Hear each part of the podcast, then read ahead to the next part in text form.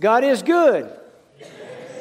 All right, I got to get y'all ready. I say God is good. You say all the time. Then we reverse it. You ready? God is good. All the time. All the time. Folks, that's true when we don't think so, we don't feel like it, and the circumstances don't dictate it. God is still good all the time. Amen? Amen. Amen. Wow, what a privilege to be here. Thank you for the worship and the music. Uh, it's an honor to be here. I, the first time I ever was here was twenty years ago. Uh, Scott and I were talking about nineteen ninety-nine, so I've been coming here over twenty years. So proud of your church, your staff. Uh, I just told Scott, it's amazing how young your staff really is to have been here so long. And then I said to him, y'all were really young when you started. And he said, thank you. But Jonathan's been here a long time. Kevin has been here a long time. They couldn't get enough Kevin, so they got another Kevin. And uh, they got Kevin Knight and Scott. And uh, by the way, Kevin um, is Irish for handsome, so y'all wanted a lot of handsome, so you got two Kevins. Um, so I appreciate that. No, these guys are friends, and um, it's a privilege to be here. Um, I bring you greetings from uh, the Little River Baptist Association, uh, where I serve now, and um, we're trying to plant churches and send people all over the world. We're growing like crazy. We're between Raleigh and, Fuqua, or Raleigh and Fayetteville, so we got all of Raleigh pouring in the north part of the county. We've got all the military from the bottom, so we're planting military churches and trying to send those people all over the world. So uh, that's kind of where I'm at. Uh, I'm going to uh, get started here, and I want to ask you right off the, the bat just to think about something. Who's your one? Who is it that you're praying for? Who is it that you're trying to reach? Who it is that you're reaching out to? I know that you've probably heard about this theme. This is our national theme that J D Greear is promoting. But I want to put a little twist on it, and I want to go ahead and give you my invitation. I'm going to ask you, who's your friend?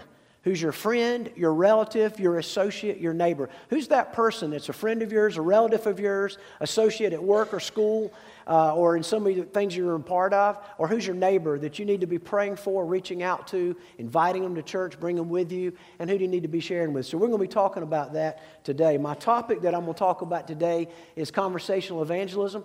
Uh, you can tell people anything you want to as long as you keep it a conversation. It's back and forth. It's a dialogue, not a monologue. And we'll talk about that. We're going to look at Acts two, Acts seventeen. My website, marty dupree dot org, has lots of free resources. One of the things I noticed in your bulletin is that you've got praying moms, praying grandmoms. I've got a lot of prayer resources. If you go to Marty Dupree, click on resources and click on how to pray for your children. Uh, it's, there's two pages there, and it's categorized like relationship with God, relationship with friends, protection, um, and there's scripture, and you're just praying scripture in categories. And then the guy that discipled me with Campus Crusade for Christ, Byron Peters, I talked to him actually on Friday. Um, he gave me a list of thirty-one things to pray, scripture for your children. So use that resource, uh, and I know that's something that you all are doing. Introduce my family to you. I have five children, and yes, that will increase your prayer life. Uh, starting on the right side, moving right to left, my oldest son and his wife, Logan. Uh, those are my two grandchildren, uh, Adeline and J T Dupree. Uh, kind of like you, you're J T. And um, they live in Cherryville. He, he was a, a captain in the U S Army and started having babies and realized he needed to get out of the Army. And uh, so they live in Cherryville. And then my wife and I are in the middle there, Angela. We've been married thirty-two years. I've been in ministry thirty-two years. Uh, she's the best thing that happened to me since Jesus. Amen? Amen. And then my youngest son, Dawson, uh, is a freshman at East Carolina. My youngest daughter, Harper, in white, she's fifteen and uh, involved in sports, plays three sports. And then the one in red, Darcy, just got engaged, and she's a nurse at Duke. She's in surgical I C U and trauma. And then Courtney and Al live in Charlotte. I stayed with them last night, and Courtney is in human resources in the Bank of America downtown and, and grad school at Wake Forest. So uh, beautiful picture, but just to give you some levity to the whole thing, four of my five kids have learning challenges that they've had to overcome. So miraculously, by the grace of God, three of them are already out of college, and some have grad degrees. So uh, that's a miracle of God, and I'm so thankful. Now, I'll tell you a funny story about that. There's my grandkids, so I've got to, uh, got to show you that. But as we, uh, as we jump into the message, I want to tell you a fun story, and we'll get started. We were trying to have family devotions one night. I was trying to get everybody to sit down, shut up, be quiet, so we could pray. And um, this was probably when Dawson was about five. So this would have been about fourteen, fifteen years ago. Harper was a baby. And Dawson was running around and around and around in the family room like a feral animal. I couldn't get him to sit down, sit up, and be quiet. And that's all I was trying to get him to do, is be quiet so we could pray. And I said to my wife, I said, wow, he is high testosterone. And one of the girls says, Mom, is that a disease? She said, yes. That's, that's why you stay away from boys. Well, in the middle, in the middle of that crazy, funny moment, just as only God could do, God put it on my heart. Ask your kids to pray for these five things that'll guide your prayer time. Number one, praise and thank the Lord for something, attitude of gratitude. Pray for a continent of the world to be reached for the gospel. There's seven of us, seven continents. Pray for missionaries or ministries that we read their prayer letter. Pray for our church staff. We have a similar sized church and similar church staff as you do. Keep them covered in prayer. And then pray for a neighbor who's lost without Christ. So praise and thank the Lord, attitude of gratitude, pray for a continent to be reached, missionaries and ministries, church staff, and a lost neighbor. And you know what? God blesses his own stuff. God doesn't necessarily bless my stuff or your stuff. I know this isn't good English, but it's good truth. But God does bless his own stuff. Amen? And since that time, my kids have been in eighteen different countries on mission trips. They've literally been all over the world. I was excited to hear what you had to say, Shay Shay. So it was exciting. But you know what? Chris uh, Schofield, I'm sure you've heard Chris Schofield before. Uh, he has a saying, and I really like that. He said, you tend to act on what you pray towards. So what are you praying about? What are you praying towards? You tend to act on those things. You tend to focus on the things that you pray the most about. So I want to encourage you to be praying for people that you know uh, that are without Christ, or you, you're concerned that they're without Christ. So as we talk this morning, we'll be thinking about those things. Let's join our hearts in prayer. Heavenly Father, thank you so much for this beautiful morning. Father, thank you for the worship. Thank you for the opportunity to gather together with your people in this place. Father, may you be glorified. May your kingdom purpose be accomplished. May Jesus be exalted. And Father, may you capture our hearts this morning. Father, open our hearts to be receptive. Open our eyes to see things you want us to see. Open our ears to hear your voice speak into our very heart. Father, whatever attitudes that we have, help us to know your attitude is you love us, but you hate our sin because you are a holy God. Father, uh, release us from all the distractions and all the sins that beset us, and transform our lives that we would not be conformed to this world. We would not be conformed to churchianity. But Lord, we would be conformed to biblical Christianity and the image of your Son, Jesus. Father, we commit this time. If there's anyone here today who's never surrendered to Jesus, may today be the day of surrender and salvation. Father, for all of us who know you, may we grow in the grace and the knowledge of Jesus as Savior and Lord, living for you, for your glory. We thank you. We praise you in Jesus' name. Amen. Amen.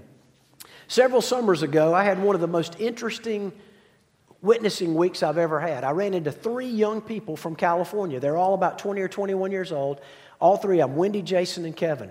I asked them all the same question, which is my favorite kind of question to ask people. Do you have any particular spiritual beliefs? And when I asked that question to them, all three of them basically gave me the same answer. They said, no, sir, I don't have any particular beliefs, but I believe there's something out there.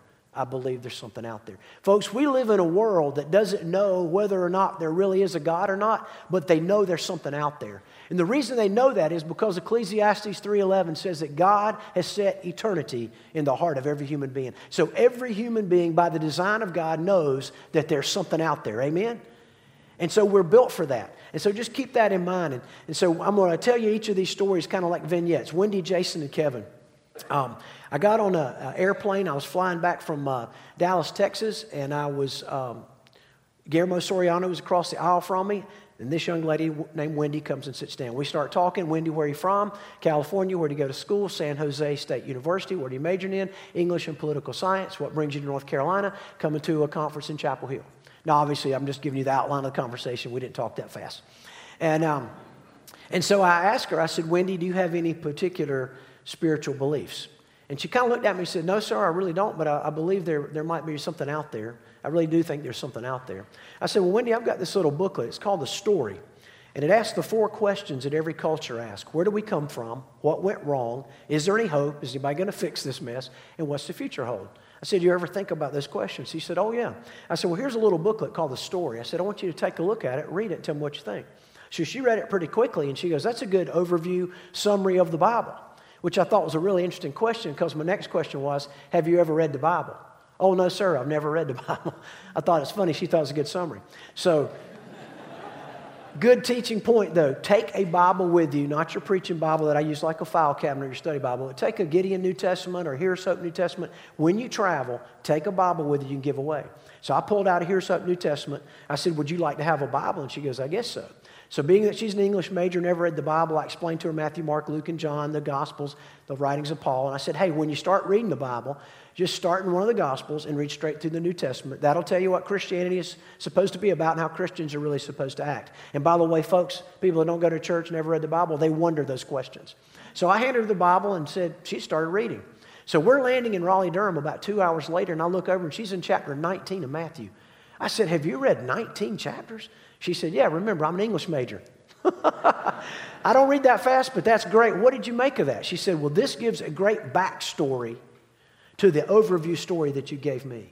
And folks, that's exactly what we want to do in our conversations with people, is to get them to read the Bible for themselves. Amen? Because what you and I say might be inspirational, but it's not necessarily inspired by God. But God's Word is inspired by God and has the ability to transform lives and change hearts for eternity. Amen? Amen. So encourage people in your conversations, read the Bible for themselves. That's important. That was Wendy. That was on July the thirty-first. And I encourage her to continue reading the Bible, give her life to Christ. We landed August fourth, just a few days later. We're down at Oak Island for vacation. We get to our beach house, and we love air conditioning in the South, don't we? Even at the beach. It wasn't working. So they sent a guy out, and he uh, caught the house on fire welding a copper pipe. His name was Jason. He said, would you call the fire department? I'm like, dude, you call the fire department. He got it all put out, but we had to evacuate and all that. But anyway, Jason got there at about quarter till two. He did not leave till quarter till six. And we spent about an hour and a half just talking. And I asked Jason, I said, Jason, I said, do you have any particular spiritual beliefs? And he had just moved here from California. And um, he said, no, sir, but I, I really think there's something out there. And he said, um, but hey, I've got a lot of questions. And Kevin, he just started asking me question after question after question. And I began to explain things to him.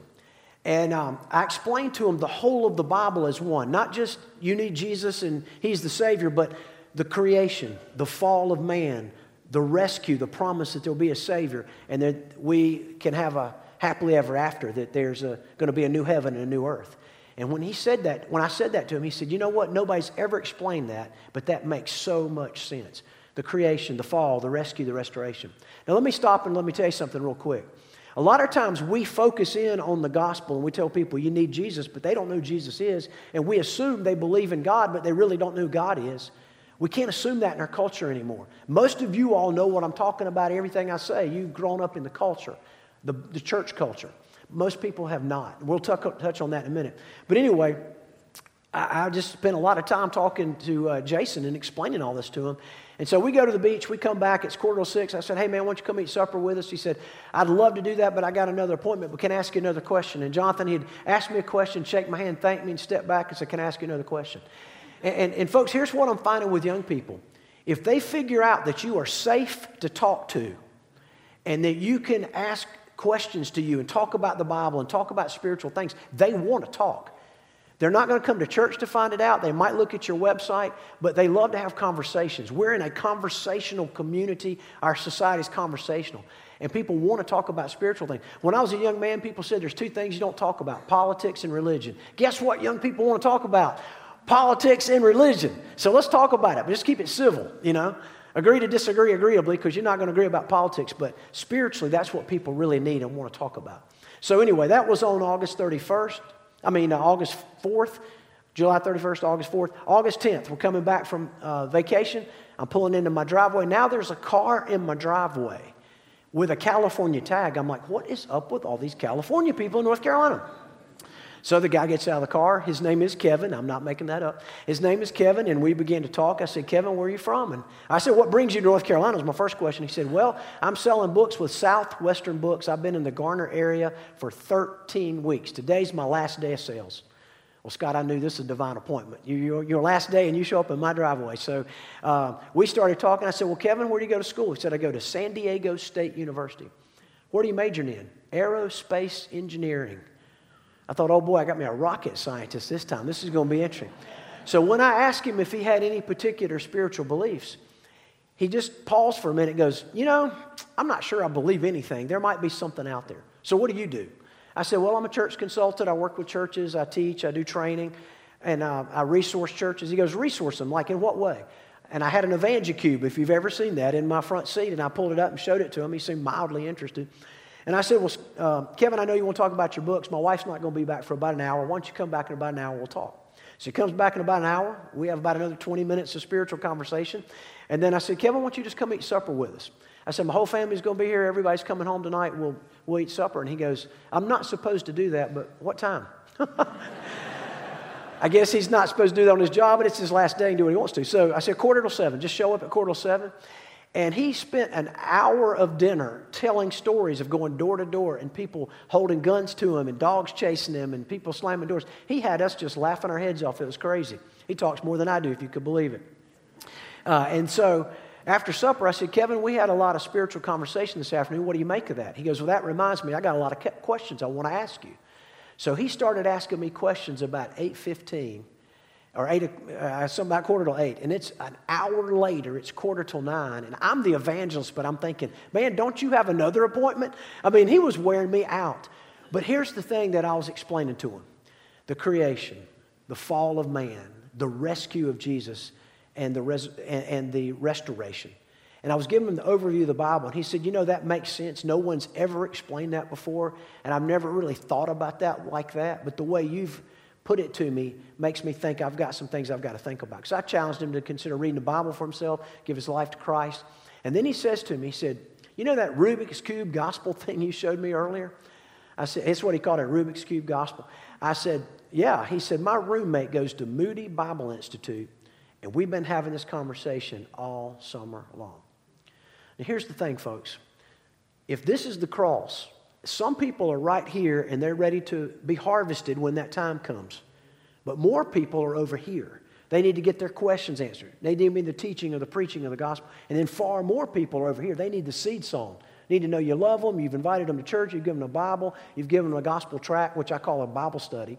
So whether we're sowing or cultivating or harvesting, all that's an equally important part of that process of bringing people to Christ. But as you engage with people, you don't really know where they are in that process.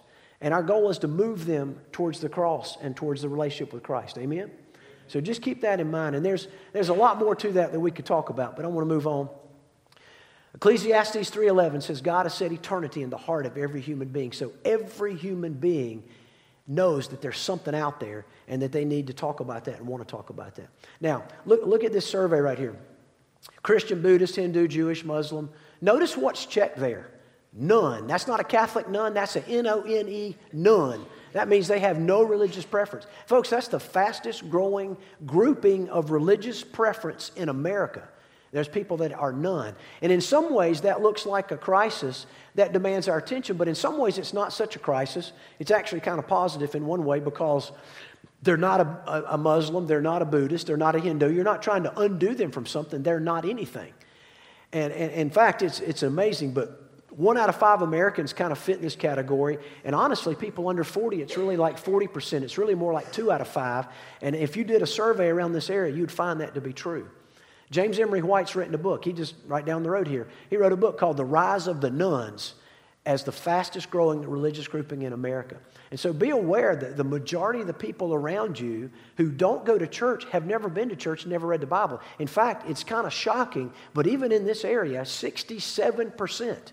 Two out of three people have never been to church and have no relationship with the Bible. And, and I know there's hundreds of y'all here today, and you realize, you know, most of the people you know are Christians. But think about when you go to Walmart or Kroger or wherever it is you're going to shop or whatever you're doing, the, the, the mass of humanity around you.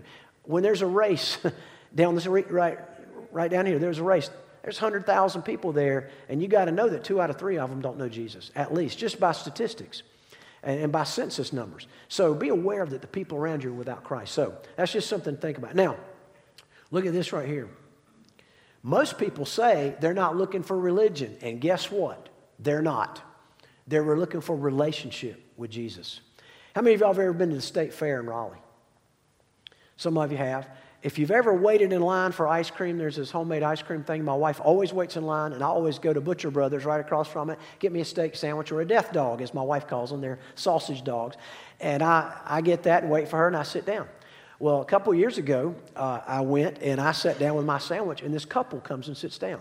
The guy's got perfect Jesus hair. He's in a three-piece suit, handkerchief, vest, and it turns out it's his wife. She's all dressed up, and I'm thinking to myself, being master of the obvious. And I said to him, I said, "Ma, you're really dressed up." "What's the occasion?" I thought he was going to say he was an entertainer or something like that. And with an accent, he goes, "We just got married." I said, "Married? Really? Where?" And he goes, "In Sanford." And I said, "You came up U S one to Raleigh?" He said, "Yes." I said, "Well, I noticed," his name was Colin. I said, "Colin, I noticed you have an accent. Where are you from?" "I'm from the United Kingdom." I said, "Well, you don't sound like you're from London." He goes, "That's very good." He said, "I'm from Wales. How would you know that?" I said, "I studied at University of London one summer, and you just didn't sound like a Londoner." And he said, "Well, you're very good." And I said, "I had a professor in seminary. Uh, he was from Wales, and his children's names were Gwenfair and Merwin." He goes, "Oh, very Welsh names." So we're just connecting about what little things I could think about Welsh. I didn't want to start off with the Welsh revival. That was the only other thing I thought about. And so I'm talking to Colin, and and, um, and his father-in-law sits down, retired Army guy, and he's like super serious, and he is really giving me the checkout eye, you know, like, is this a Bible thumper kind of person? So we just started talking. He introduced his wife. She sat down. And so I asked him, I said, well, normal conversation. I said, um, Colin, I said, "How did you all meet?" He goes, "At university." And then I just asked the next most obvious question. University. I said, "Where did you go?" He said, "Sheffield University in England." I said, "Well, what did you major in?" "Philosophy." I said, "What about her?" "Philosophy." I said, "Well, who's your favorite philosopher?" He goes, "Immanuel Kant." I thought, ooh, that's like a German atheist. I'm not sure about that. And then I was hoping he'd say, you know, Kierkegaard or somebody. But uh, then I said to him, I said, "Well, let me ask you something." I said, "Do you ever think about spiritual things?" He sits up real proper like. He goes, "Oh, I believe in God, but I don't believe in organized religion." And he looks at his brand new wife and goes, "What do you think about that?" I'm like, dude, isn't that a little late for that question?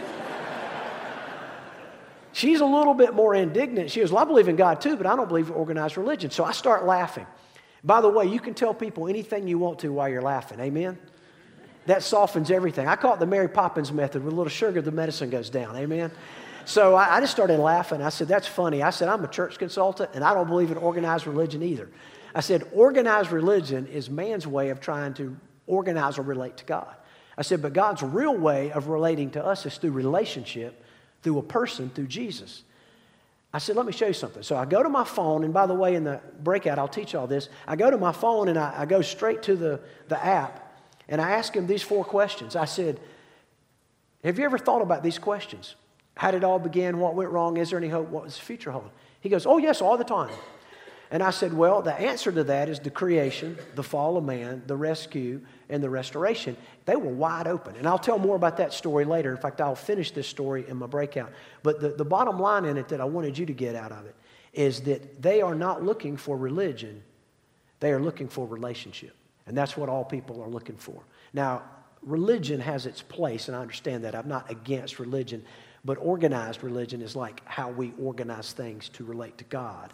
He relates to us through relationship. Now, where are your friends? Your friend, your relative, your associate, your neighbor, are they a zero? They have no relationship with the Lord? Or are they a ten? Are they a born-again believer? Where are they in that process? Well, most of us who grew up in the seventies and eighties, even if you didn't go to church, you were an eight on the scale. But most of our culture today is actually like a three on the scale. They don't have any relationship. They're a none. Now, as we begin to talk to people, you want to kind of think about where people are and where are they in that process. Are they an eight and they believe in, in God? Let, let's, let's take this for example. Let's say back in the nineteen seventies and eighties, if you had a revival at your church or a crusade in your town, everybody in town would come. And everybody in town, even if they go to church, is an eight on the scale here in North Carolina. They believe in God, and they've heard about Jesus. They just need to accept him. Even the town drunk would show up. He knows you're praying for him. He knows people are talking about him. But guess what? He's an eight on the scale, too, because he believes in God, and he knows he needs Jesus. And that's where people are. But our culture, it looks a lot more like a three today. Now, when you put this in Scripture, and this is what I want you to see today, Acts two and Acts seventeen. In Acts chapter two, Peter, the evangelist, when he gets up to preach, he starts with Jesus, he preaches Jesus, he ends with Jesus, and three thousand people get saved. But who is his audience? His audience are devout Jews. They already believe in God, and they believe a Messiah is coming. So they're an eight on the scale. But then you take Paul. When you get over to Acts chapter seventeen, Paul has to have, take much more of a missionary approach to things, because when he gets over there, he realizes that these people don't even know who God is. So when he begins to preach to them, he doesn't start with Jesus. He starts with the meta-narrative. He starts with the entire entirety of the Bible, and he takes them from creation to resurrection. Now, let me, let me put a point down here and say something. How do children's stories start off? Little children's stories, they all start off how? Once upon a time. Well, the Bible starts off, Genesis one one, in the beginning God created the heavens and the earth. It's once upon a time. Now, how do all little children's stories end? And they all lived happily ever after. Well, guess what? We live in a world that wants happily ever after. We as human beings are built for happily ever after, but we all wonder, is it even possible? And especially if you're not a believer in Jesus, you wonder if happily ever after could ever happen. The good news that you and I have to share with people around us is that yes, in God's Word and God's story, there is a happily ever after, because you and I individually can be made right with, reconciled through Christ, through the cross, with God. But also, there's going to be a new heaven and a new earth. This whole thing's going to get recycled. Amen? And so, when you can put the gospel, the good news of Jesus, His life, His death, His resurrection, in the context of the whole of the story, it makes a lot of sense. And we're built for that. And people want to know that. So, just keep that in mind as you do it. Now, I want you just to see something there. If you got your Bibles, we're going to jump in, and we're going to hit Acts chapter two very quickly, and then we're going to look at Acts chapter seventeen. Acts chapter two is Pentecost. Can't understate this or overstate this. The power of the Holy Spirit moves. Let's look at this very quickly. Acts chapter two, beginning with verse one. It says, "The day of Pentecost had come, and they were all together in one place, and suddenly there came from heaven a noise like a violent rushing wind. It filled the whole house where they were sitting. And there appeared to them as tongues as of fire, distributing themselves, and they rested on each one of them." Verse four, "And they were all filled with the Holy Spirit and began to speak with other tongues as the Spirit was giving them utterance." Verse five, "Now there were Jews living in Jerusalem, devout men from every nation under heaven." This verse five, devout Jews, this is who the audience is.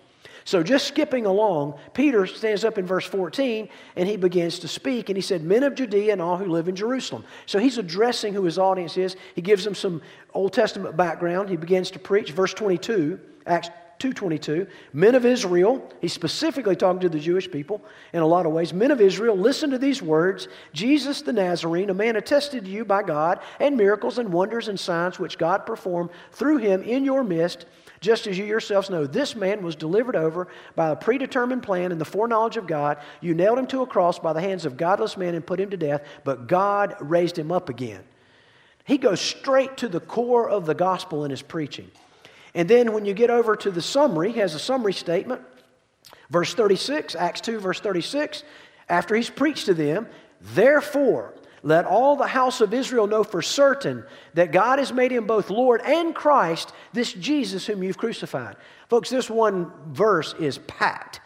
He's made him Lord and Christ. He's made him Lord, which is Adonai, which is the, the summary translation word for Yahweh, which is saying he's God in the flesh, but he's also Christos, he's the Messiah, he's the one you've been waiting for. So he's God in the flesh and he's the Messiah. And the Holy Spirit's at work, and they're overwhelmed by this.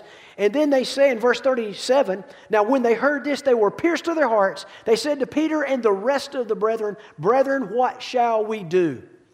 Folks, every single one of us has got to come to that place in our personal life where we realize we've got to do something with Jesus. We've got to respond to Jesus. And I hope you've come to that place and you're not just eighteen inches away from heaven. You have the head knowledge, but you've never surrendered in your heart. Very quick story, thirteen years old, going to church, reading the Bible, under conviction, felt like an elephant sitting on me. My mom made an appointment with a pastor. He went through the four spiritual laws with me, explained to me, "Marty, you know God loves you? Yes, sir. You know you're a sinner? Yes, sir. Do you know you need Jesus? He's your only payment provision for your sin? Yes, sir. Do you know you need to receive him? John one twelve. Yes, sir. You ready to pray? Yes, sir." I was at this place where I felt like something had to happen. I felt like an elephant was sitting on me. But the pastor had great wisdom. Even though I prayed with him and I agreed with everything he said to me, he said, "Now, Marty, I want you to go home, pray your own prayer in your own words, and surrender your life." That's where a lot of people are missing heaven. We got the head knowledge, but we've never surrendered. We didn't come to that, that moment in time where we realized we've got to respond. We've got to receive Jesus. We can't just know about him. We've got to respond to him. And these guys did. So I hope that you are not eighteen inches away from heaven, but you've truly surrendered. Because when it goes on in verse thirty-seven, I've read this already. "Now when they heard this, they were pierced to their heart. They said to Peter and the rest of the apostles, 'Brethren, what shall we do?' Verse thirty-eight, Peter says to them, 'Repent, let each one of you be baptized in the name of Jesus for the forgiveness of your sins, and you shall receive the gift of the Holy Spirit.'"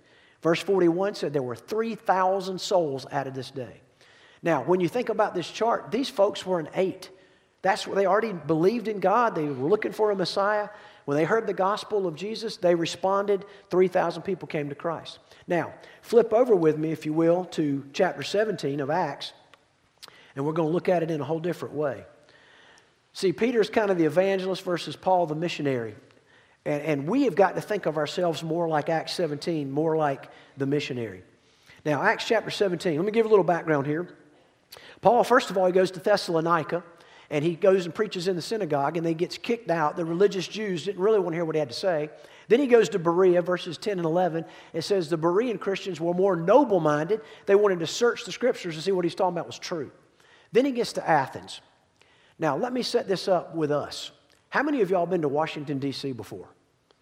Been to Washington, D C? Most everybody has, and even if you hadn't been, you can picture what I'm talking about. You picture the mall in Washington. And you've got the, the Lincoln Memorial and the Jefferson Memorial, and you've got the Washington Monument and the, the, the Capitol Building, and all those war memorials, World War One, Two, um, Korean War, the Vietnam Wall, that stuff will move you. When you and I go to visit those things, we go as a tourist, we're taking it in for our own information. Now, let's take that same scenario and let's put ourselves in Athens, and let's think about Paul. Paul's run, wandering around doing exactly what we would be doing in Washington, D C. He's looking at all the monuments. He's looking at the statues. He's looking at the idols. And he comes up to this idol, and it says, or a statue, and it says, to an unknown God. And Paul realizes, okay, that's my point of contact. They don't know who God is. So when I began to explain this to them, I just can't start with the gospel. I've got to start with the whole of creation and take them from creation to resurrection. So I want you to see that, and this is a great example of conversational evangelism, marketplace evangelism. So we pick it up in verse sixteen, Acts chapter seventeen, verse sixteen, hear God's word. Now, while Paul was waiting for them at Athens, his spirit was being provoked within him. He was observing a city full of idols. So he was reasoning in the synagogue with the Jews and the God-fearing Gentiles. He was in the marketplace every day with those who happened to be present. He was doing marketplace evangelism. Verse eighteen, and also there were some Epicurean and Stoic philosophers who were conversing with him. And some were saying, what would this idle babbler wish to say? Others says, he seems to be a proclaimer of strange deities, because he was preaching Jesus in the resurrection. Now let me stop right there and just unpack this a minute. He's talking to Jews and Gentiles, which are people from Jew and Gentile, all different cultures. He's also talking to people of all different philosophical persuasions, the, the uh, Epicureans and the Stoics. The Epicureans are the eat, drink, and be merry, for tomorrow we die. You know, there'd be happy people. Pharrell Williams is a music composer. He's got this song, Happy, Happy, Happy. I like it. It's a fun song. He's probably an Epicurean. Then you get to the Stoics, and those are just the facts, Jack. Just give me the, the information. Just give me the bottom line. So he's got the, the Epicureans, he's got the Stoics, he's got all kinds of philosophical perspectives, he's got Jews and Gentiles. The point of this is he's talking to all kinds of people from every walk of life, of every philosophical uh, and religious persuasion. So he's talking to all kinds of people. Now, look what happens. Don't miss this. Paul is going to get invited to come and tell what it is he really believes. And that's the kind of things that we've got to keep in mind, is that that's the perfect scenario. We get invited. I'm going to teach you all something. I want to tell it to you now, and we'll end with it. But this is a conversational outline. Billy Graham calls it the three-story method. I call it interviewing people. But you listen to their story without interruption or argument or debate. Just listen to their story so that you can tell them your story, so that you can tell them his story. Amen? Now say that with me. Say their story, my story, and his story. That's what I want you to take away from this as an application, and hopefully you'll be able to get that. Because in a lot of ways, that's kind of what Paul's doing. He's talking with all these people. He's engaging with them. He gets invited up to the Areopagus, which is what we call Mars Hill, and that's the perfect situation. He gets invited to come and explain what he's, what he's been talking about. So here we go. We pick it up in verse nineteen. And they took him and brought him to the Areopagus, Mars Hill, saying, may we know this new teaching which you're proclaiming? For you're bringing some strange things to our ears, and we want to know, therefore, what these things mean. Verse twenty-one says, now all the Athenians and strangers visiting used to spend their time in nothing other than telling or hearing something new. Now his sermon starts, verse twenty-two, the sermon on Mars Hill, as we call it. So Paul stood in the midst of the Areopagus. He said, men of Athens, I observe that you're very religious in all respects. For while I was passing through, examining the objects of your worship, I found an altar with this inscription, to an unknown God. Therefore, what you worship in ignorance, this I proclaim to you. And then he's going to begin to preach. But what I want you to notice, he doesn't start with the gospel of Jesus. He starts with the creation. and he talks about an all-sufficient God. Amen? Verse twenty-four, the God who made the world and all things in it, since he is Lord of heaven and earth, he does not dwell in temples made with human hands, nor is he served by human hands as though he needed anything, since he himself gives to all people life and breath and all things. Say this with me, he's the all-sufficient God. You ready? He's the all-sufficient God. Verse twenty-six, and he made from the one man every nation of mankind to live on the face of the earth, having determined their appointed times and the boundaries of their habitation, that they would seek God, and if perhaps they might grope for him and find him, though he is not far from each one of us. Now here he's going to engage culture again, and this is our culture. We have people all around us that feel like God is inaccessible. He's, he's out there somewhere, but I can't talk to him. I can't reach him. He's too far away. But the reality is God is omnipresent. He's everywhere. And Paul's going to remind them, and he's going to use the poets in their culture. He's going to engage culture to say, hey, your poets know about this. They write about it. So look at what he says in verse um, twenty-eight. For in him we live and move and exist. Even some of your own poets have said, for we're his children, we're his offspring. Verse twenty-nine, being then the offspring or children of God, we ought not to think of the divine natures like gold or silver or stone or an image formed by the arts or by the thought of man. Verse thirty, therefore, having overlooked the times of ignorance, God is now declaring to men, to all people, everywhere should repent, because he has fixed a day in which he will judge the world in righteousness through a man whom he has appointed, having furnished proof to all men by raising him from the dead. So he goes from, cre uh, from creation all the way to resurrection. Now he's going to get three responses, which is similar to our culture today. If you're sharing the gospel with somebody, you're going to get one of these three responses. Notice verse thirty-two. Now when they heard about the resurrection from the dead, some began to sneer. They mocked him. But others said, hey, we shall hear you again concerning this.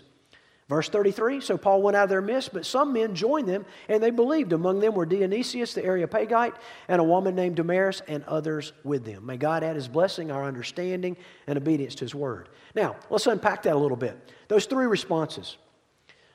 Some mocked him and said, hey, I don't want to hear that. Some said, I'll hear you again, and then some believed. Remember sowing, cultivating, and harvesting?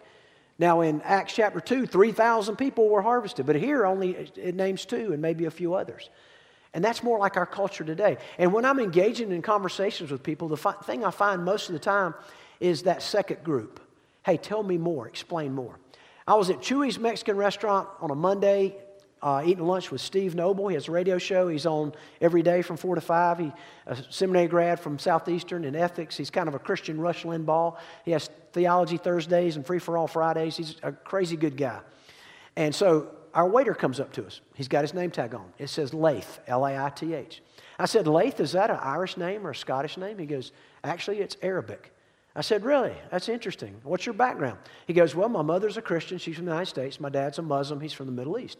So Steve interjects and says, so what do you believe? He goes, I don't really believe either one. I respect them, but I don't believe them. I said, well, um, Laith, I've got this little booklet here called The Story, and it asks the four questions that every culture asks. And um, And I said, take a look at it and tell us what you think. He kind of looked at us kind of oddly, and he looks at the book, and he walks off. A few minutes later, he comes back, and he puts his hands on our table, and he leans over and he said, hey, can I ask you some questions about Satan and angels? We answered his questions. Thanks. He walks off. A few minutes later, he comes back, and he pulls up a chair, and he literally just sits down. I don't know where to sit in here, but he just sits down, and um, got me a stool. I'm going to borrow your stool, John. He just sits down and he puts his hands on the table and said, hey, can I, can I talk to you about spiritual things? Sure, this is one fifteen on a Monday afternoon in Chewy's Mexican restaurant. But not only does Laith join us, Aubrey, who's got the tables around us, she's wrapping up her tables. She's an N C State student. She comes and sits down. Can I join you? Sure. Will, the busboy, has cleaned three tables around us twice now, and nobody sat down. He's just listening. He never says a word. He just sits down. Guy comes around the corner. She motions for him to come over. Uh, it's Aubrey's brother, Bo. She said, sit down. What are you doing? Having a spiritual conversation. Join us. So for the next forty-two minutes, we are talking about grace and mercy. We share our testimony. We talk about the difference between uh, cultural Christianity, which people have seen, and spiritual biblical Christianity, which is what they really want to know about. We had an incredible conversation. And then I asked them, I said, hey, if you don't mind me having your email, I'll just send this to you. It's a phone app. It's a six-minute video. It gives an overview of the whole Bible in six minutes. It's in twenty-two languages. Sure. They gave me the email, sent it to them. So we go back a month later to follow up. And I asked them, are any of these people here today? No, nope, none of them are here today except for Bo. I said, oh, can you put me in his section? He said, um, yes. So he puts me in his section. Bo comes around, he sees me, starts grinning. I said, do you remember me? He said, oh, yeah, we had a great conversation in the corner over there about a month ago. I said, I hope you don't mind. I asked to be put in your section. He said, oh, no, I was looking forward to talking with you. And, uh, and we ended up talking to Bo for forty-five minutes. Turns out he's transferring from U N C Wilmington back to state. He wants to be an actor. And uh, we talked about Christian movies and Christian actors. So anyway, uh, we got to share the gospel with all these people. Now, here's the thing I want you to see. It's all conversation. It's all conversation. We didn't beat them up. We didn't preach to them. We didn't tell them where they're going to go. If they don't straighten out, they kind of get that. They get that in the, in the gospel. They get that in the process, and they already kind of know that they're not right. So those are things just to keep in mind as we engage people, listen to their story. Now, pull this back up. I was at a Duke, Carolina football game uh, a couple years ago, and this lady was sitting beside me, a little space between us. Her name was like Anna Rachna.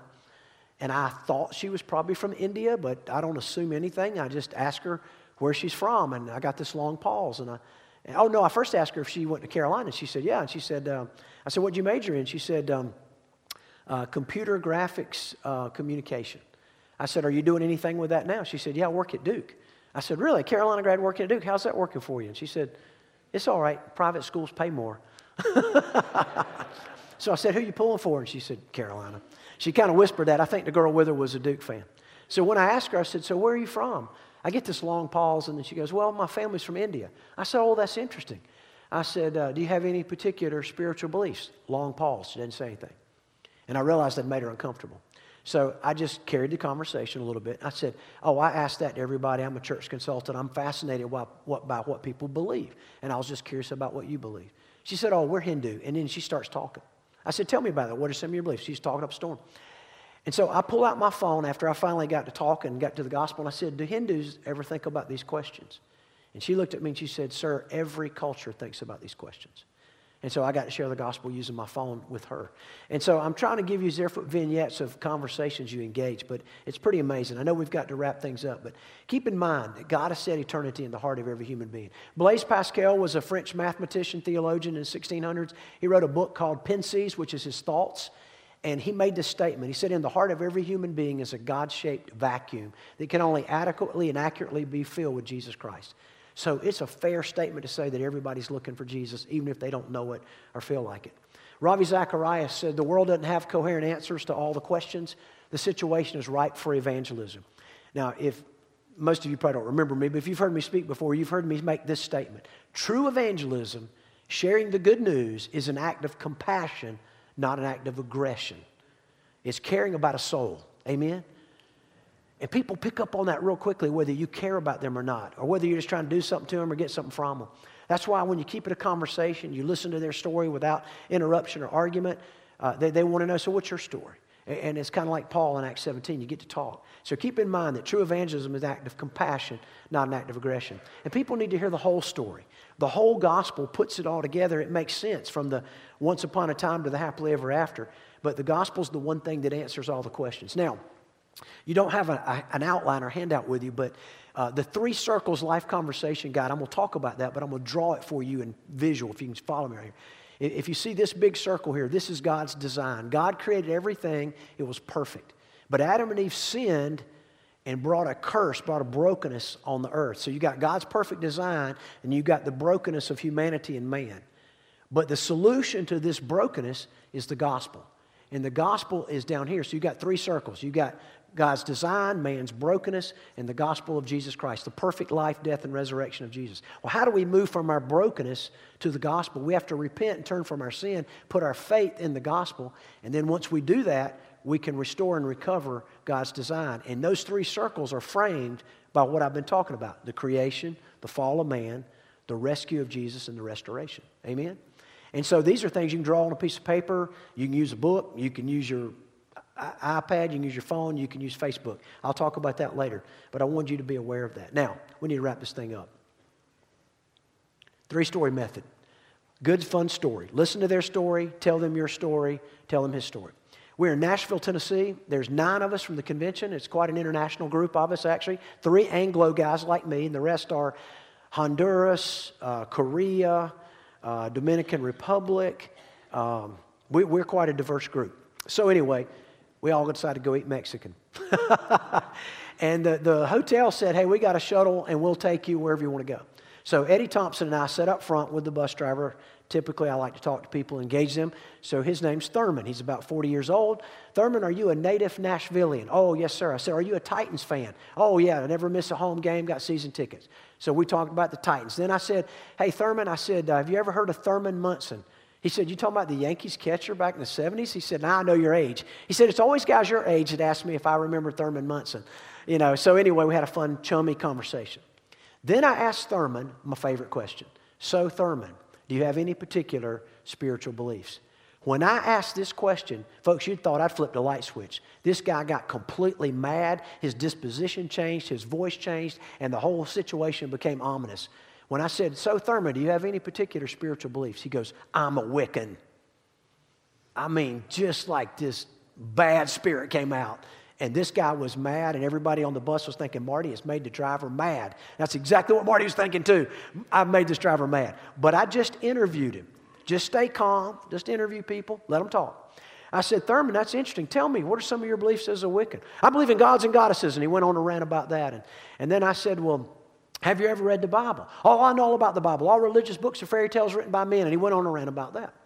So then in a gentle way, I just said, so what are some things you know about the Bible? He said, I know about Constantine, the sixty-six canonical text, and Constantine put the Bible together, true. And Constantine was the first pope, not true. But anyway, I didn't argue with him. I just let him talk. And then he started in, Scott, on everything wrong with the church. And I mean, I, he was naming the, everything wrong with the church. About number five, I was kind of nodding my head. Yeah, Christians don't always act like we're supposed to. And he was just banging, bang, bang, bang, bang. He was in fight mode the whole time. I didn't argue with him. I didn't give him anything. I just prayed. And, and by the way, you know, a good soldier does two things. You prepare for battle, make sure you got plenty of ammo. I got cards in my pocket. I got tracts in my pocket. I got all that stuff with me. I'm ready. But I didn't give him anything because he's vested in what he believes, and only the Holy Spirit can work in this, so you can only pray. So we get off the bus. We go eat Mexican. We get back on the bus, and Thurman has turned back into Mister Howdy Doody. And he says to me, I like the way you talk to me. I mainly listened, but I like the way you talk to me. And he repeated it. And I said, Thurman, what do you mean by that? He said, well, he said, are you a preacher? I said, well, as a matter of fact, I am. I'm also a church consultant. I try to help churches do the things you said we didn't do very well. He said, well, the next time you're in a church, you tell them to talk to people like you talk to me. And what he meant by that was I was respectful to him. I didn't agree with him. I was just respectful to him. And, but I'm still interviewing. So I said, what do you mean by that, Thurman? He goes, well, most of the time when I run to a Christian, especially a preacher, and I tell them I'm a Wiccan, they tell me I'm wrong and I'm going to hell. He said, but you didn't do that. He says, as a matter of fact, why didn't you do that? I said, well, Thurman, one of the things I've discovered is I can't change your heart. Only God can change your heart if he wants to and if you're willing to let him. He goes, you might be right about that. I'm thinking, dude, I know I'm right about that. So by this time, we're almost back to the bus. Everybody gets off. Eddie Thompson stays with me, pray for me. And he said, so what's your story? So I told him my story of how I came to Christ at thirteen, surrendered my life to Christ, a little bit of what I told you earlier. So then he says to me, so what do you believe? Well, I said, have you ever heard of Billy Graham? He said, oh, yeah, everybody's heard of Billy Graham. So um, not really, but I pulled out my favorite little Bible study called Steps to Peace with God, and I handed it to him, and I began to explain it to him. And I love the analogy that's in this because it shows if this is God and this is man, there's a big gap between us and God. And we're trying to reach God through being good, by being religious, having a good philosophy, going to church, but how all those things fall short. And it shows how the cross is the bridge. The cross is the bridge between God and man. And so I'm going through this booklet with him. He's turning the pages, and we're about halfway through. And he said, I really like the way you're doing this. I almost laughed out loud. I'm thinking, here you are, you were mad a minute ago, and now you like the way I'm sharing the gospel with you, and you're reading the gospel for yourself. So we get to the prayer, how to pray, and I said, you know, that's very similar to how I prayed. There's nothing magical about the words. I said, but when you get to that place, Thurman, when you're ready to ask Christ into your life, this is an example of how you could pray. He kind of snickered a little, but he enjoyed this, and he said, I really learned a lot today. I like the way you did that. I said, well, I've learned a lot today, too. And, I, and to make a, we talked a little bit, and I said, well, I said, before I leave, I got a challenge for you. He goes, what's that? I said, do you have a Bible? And he goes, I might have a Bible. I'm thinking, I know you got a Bible. You kind of already told me. I said, well, here's my challenge to you. I want you to ask God, the God of creation, if he's really real, that he'll reveal himself to you.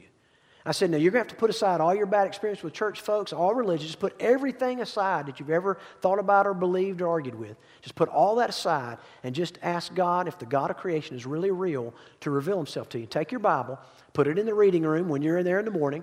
It only takes five minutes to read a chapter in the Bible. Starting in one of the Gospels, Matthew, Mark, Luke, or John, read straight through the New Testament. That'll tell you what Christianity is really about and how Christians are supposed to act. I said, but five minutes a day. I said, do you think you can do that? He goes, that's a good challenge. I can do that. I might do that. And I said, well, good. Really enjoyed this. Got to go. I know you got to go. One more thing before I leave. Can I pray for you? Oh, no. I'm good. He wasn't going to let me pray for him. Um, But folks, the three-story method. You listen to their story, you tell them your story, you tell them his story. Amen? Say it with me one more time. Say their story, my story, and his story. There's an outline for conversation, for interview, and it's just like Paul. Paul's walking around talking to everybody. He's sharing his story. They're sharing his story. Then he gets invited, so come tell us what it is you really believe. That's exactly what happened with uh, Thurman in Nashville, and that can happen to you. As you engage people, You know, people always, I'll talk more about this later, but uh, people always want to know, how do you engage conversation? I usually ask people, what's your name and where are you from? That's kind of how I start, and then I let them talk, and then I say, hey, do you have any particular spiritual beliefs? I ask that very casually without a real heavy agenda. Just want to tell them about Jesus. Just want to sow a seed. So remember, sometimes you're sowing, sometimes you're cultivating, sometimes you're harvesting, but the Holy Spirit has to do the work. You're his instrument. Amen? Let's pray. Heavenly Father, thank you so much for this day, for this time, for this opportunity. Father, I pray right now knowing that in the hearing of my voice, there's somebody who's never really surrendered to Jesus for the first time. They're eighteen inches away from heaven. They may have a knowledge, but they've not had the surrender. They've not had salvation. So, Father, if there's somebody here today that needs to surrender to Jesus for the first time, may they do so. May they pray and ask for forgiveness and ask you to come into their life and turn their life over to you, Lord, and ask you to forgive them and cleanse them and make you the person that you want them to be, and may they be filled with your Spirit. And Father, some of us are here today and we just need to be refreshed. We need to renew ourselves. We need to surrender in a fresh way and say, Lord, I want to be on mission with you. I want to be on mission for you. I want to be your missionary, your ambassador, your representative to my neighbors, to my friends, to my associates, uh, to my relatives.